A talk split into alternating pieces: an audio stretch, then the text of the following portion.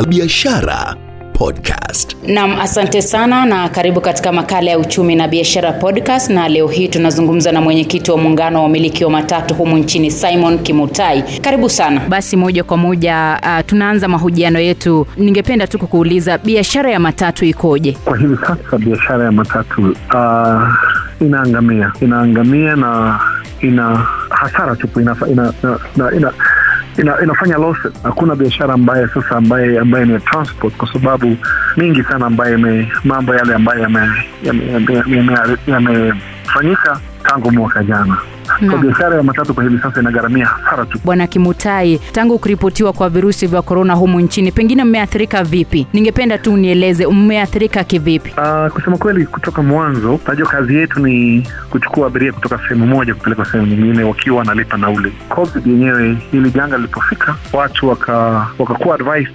kutotembea, wakae nyumbani. Hiyo ikapunguza zile mienendo zile movement za watu kutoka sehemu moja kwenda nyingine, ikawa tu ni wale watu ambao wanakwenda kazini na, na ile biashara ambayo inaonekana. Na matatu sana hubeba watu ambao wanakwenda kazini, hubeba asubuhi mpaka saa tatu. Hizo masaa mpaka saa kumi na moja ni wale watu wanarangaranga kufanya, we mwingine anachukua bidhaa kutoka sehemu hii anaenda kuuza upande ule mwingine, hawkers anatoka pandia anakwenda upande nyingine. Hiyo yote ikawa imeondoka.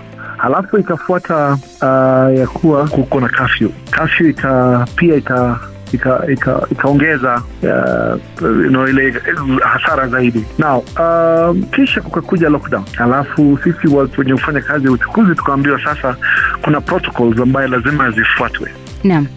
Ya kusema utabeba abiria wachache kuku, ile kuwe na ile social distancing. Abiria tukawabeba karibu uh, asilimia hamsini.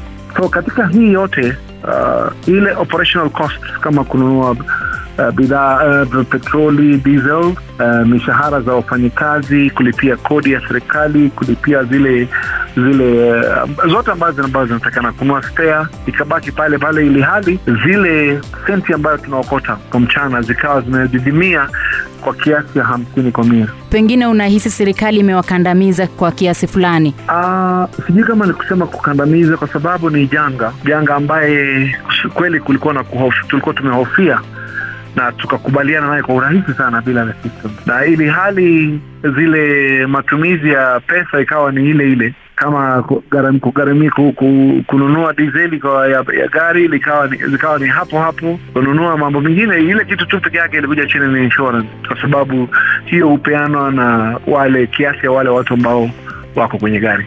So tunasema hivi, serikali ingeweka ile, walikuwa wamesema mwanzo kutakuwa na stimulus, kutakuwa na subsidies, zote haikuwepo. Hapo ndio serikali ilikosea, ili hali hii uh, sehemu ya biashara huchangia pakubwa kwa ukuaji wa uchumi. So hatukupewa subsidy yeyote, hatukupewa stimulus yeyote uh, na zile kodi tunatoa zote, hata kama za county government haikupunguzwa wala haikutolewa, na so hasara ikawa juu ya hasara. Hakuna wakati biashara mtu anafanya anap, anapata asilimia hamsini, na ikiwa senti zetu zilikuwa zimetamshwa na zile nauli zimekuja chini mpaka asilimia hamsini, so tunagharamia hasara automatically. Pengine unasema hasara, unaweza tuambia ni shilingi ngapi hivi kwa hivi sekta hiyo imepoteza? Pengine najua biashara yote mtu hutengeneza kutoka uh, between 20 to 30%, na ukiona umegharimia hasara ya 20%, yaonyesha ya kuwa you are eating into your capital, unaingia kwenye lile capital, lile capital yako uh, na utashindwa kuegeza gari lako katika ile njia, kuweka katika ile njia inafaa, na utakuwa ukikula into capital, hauna ile ile ile, najua kuna depreciation katika magari, ikikaa siku moja, siku ya pili bei yake inakuwa imeteremka, so lazima kuwe na senti. So tumekuwa tukila ndani ku, into the capital. So siwezi kueleza saa hizi kwa zile revenues tulikuwa tuna collect na ile faida mtu alikuwa anatengeza, hakuwa na faida kwa sababu tuligharamia hasara zaidi ya 20 30%.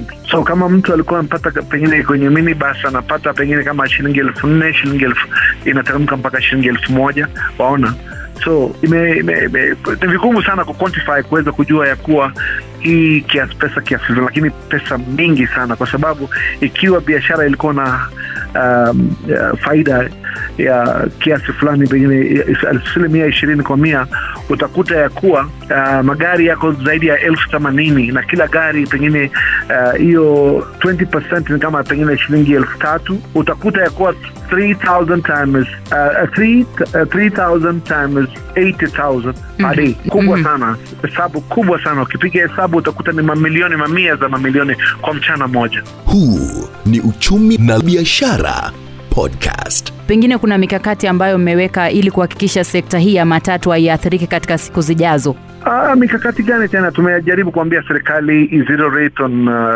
fuel ambaye magari haya yanatumia, kwa sababu inachangia pakubwa, ina facilitate movement kwa uchumi.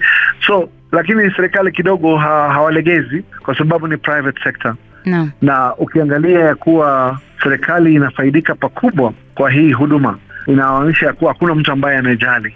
So uh, um, hakuna kitu tutafanya, ya, serikali ndio inaweza kufanya. Tukijaribu kupandisha nauli, abiria hawana uwezo. Mhm. Ni vigumu sana especially uh, saa hizi kwenye janga, kila biashara linaangamia, na ikiwa tutajaribu ku, ku, kupandisha uh, itakuwa pengine watu watakataa kutembea, itakuwa tu ni wale watu ambao wana, wanakwenda kazini.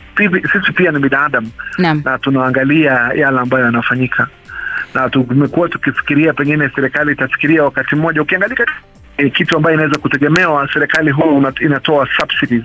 Na hiyo si wakati wa janga ni wakati normal, normal uh, times ya kufanya biashara serikali huwa inagharimia expenses zingine. So kwa hivi sasa unaona ya kuwa hamna hiyo na kuna janga. Basi mwenyezi mungu tu tutamwangalia. Alafu unaona kwamba korona ingalipo, Mhm. tukisonga mbele ama tukienda mbele, itabidi tuishi na korona.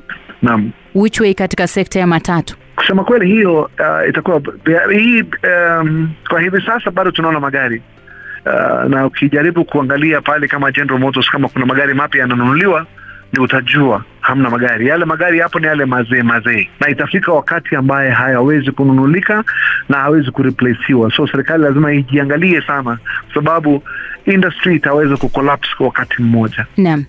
Eh, na ikikolapse kutakuwa na public transport na hiyo ikiwa basi serikali itajua vile itakusanya ushuru bila watu kutembea kwenda kazini na kufanya biashara zao uchumi utateremka serikali itashindwa kupata zile uh, taxes ambayo ina collect kwa sababu bila movement hakuna biashara yote ambayo inaweza kufanywa. kufanywa Mhm. so utakuta ya kuwa kidogo serikali itatatika Tata- itatatizika kwa pengine kuona zile pesa wamekuwa wakichukua kutoka mifuko za uh, wakenya itakwenda chini kwa sababu kama watu wa biashara hawezi kufanya wale watu ambao wanafaa kwenda kazini hawezi kuenda itakuwa vipi Kuna ile hitaji ya kuwabeba abiria asilimia sitini ya abiria hadi sasa hivi, licha ya serikali kurejesha biashara nyingine kama hoteli, kama baa, naona matatu bado mnabeba asilimia sitini.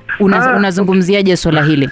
unaona ya kuwa um, kumekuwa na hiyo discrimination. Makanisa yamefunguliwa. Sisi hapa tunaambiwa hamna msiweke nauli juu na kisha msibebe abiria zaidi ya asilimia sitini. Tumejaribu kuzungumza ya kusema kuwa protocol zingine zote ziangaliwe kama ni barakoa kila mtu ajivalie barakoa yake kama ni sanitizing kila mtu awe pengine amenao mkono na sabuni na kila mtu aketi kuwa akiwa anajua ya kuwa kuna korona Naam.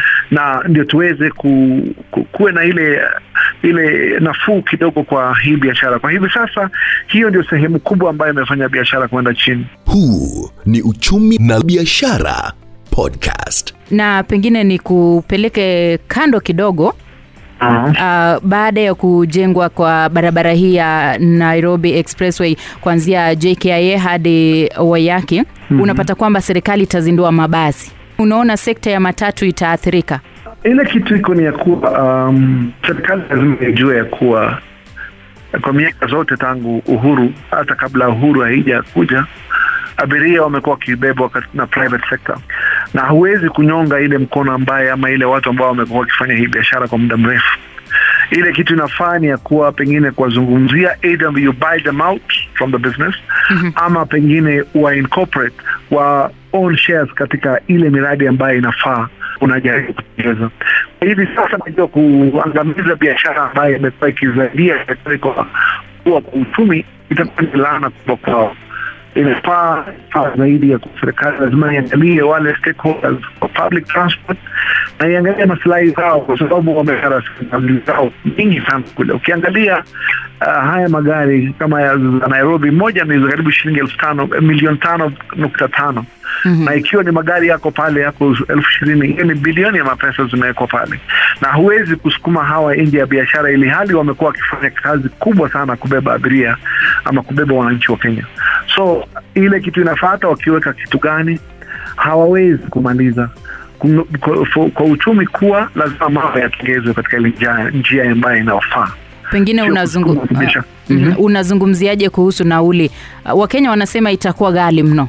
Uh, sijui, siwezi kuangalia pale mbele, I don't know, kwa sababu ile kitu inafaa ni ya kuwa uh, uh, ile ukiangalia zaidi, ambaye hapo mbele serikali ijaribu kufanya biashara ya ya public transport na youth service, zile nyayo basi Mhm.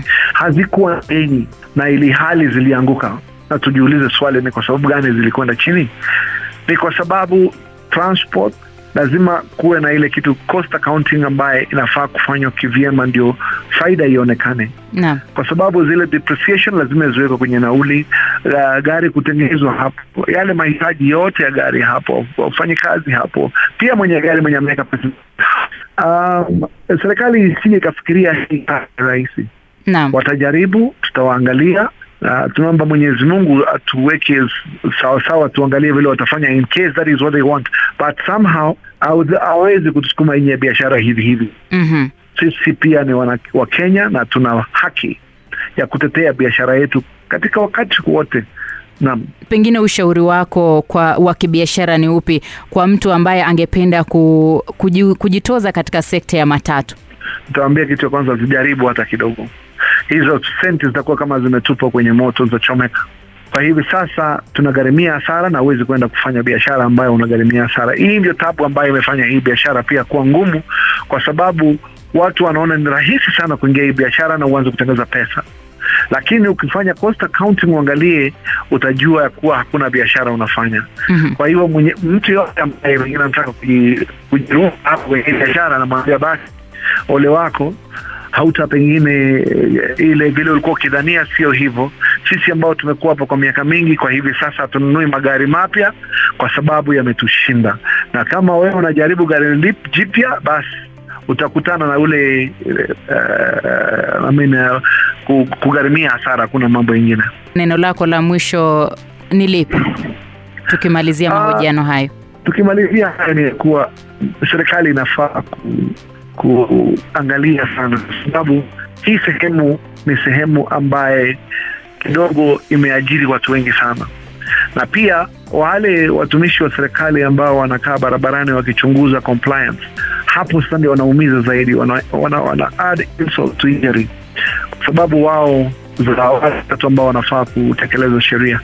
So naambia wakati wenu utakuja na pia watu wa matatu wawe compliant hapa. Ile jambo tu ya kuwa ni ya kuwa wanaweza kutafutia wewe sababu, lakini serikali ifikirie vile itabadilisha ibadilishe hawa watu ambao wanakaa barabarani, kazi yao ni kuchukua senti, na inaonekana wazi bila ku, ku, ku, ku, kuwa na wasiwasi. Wote wanachukua senti tu barabarani. They are not enforcing the law, they are enforcing uh, uh, corrupt practices of getting revenues from public transport for no reason. So Yeah. ndio shauri langu. shukran sana bwana kimutai kwa wakati wako Karibu, karibu, thank you. asante Huu ni Uchumi na Biashara Podcast.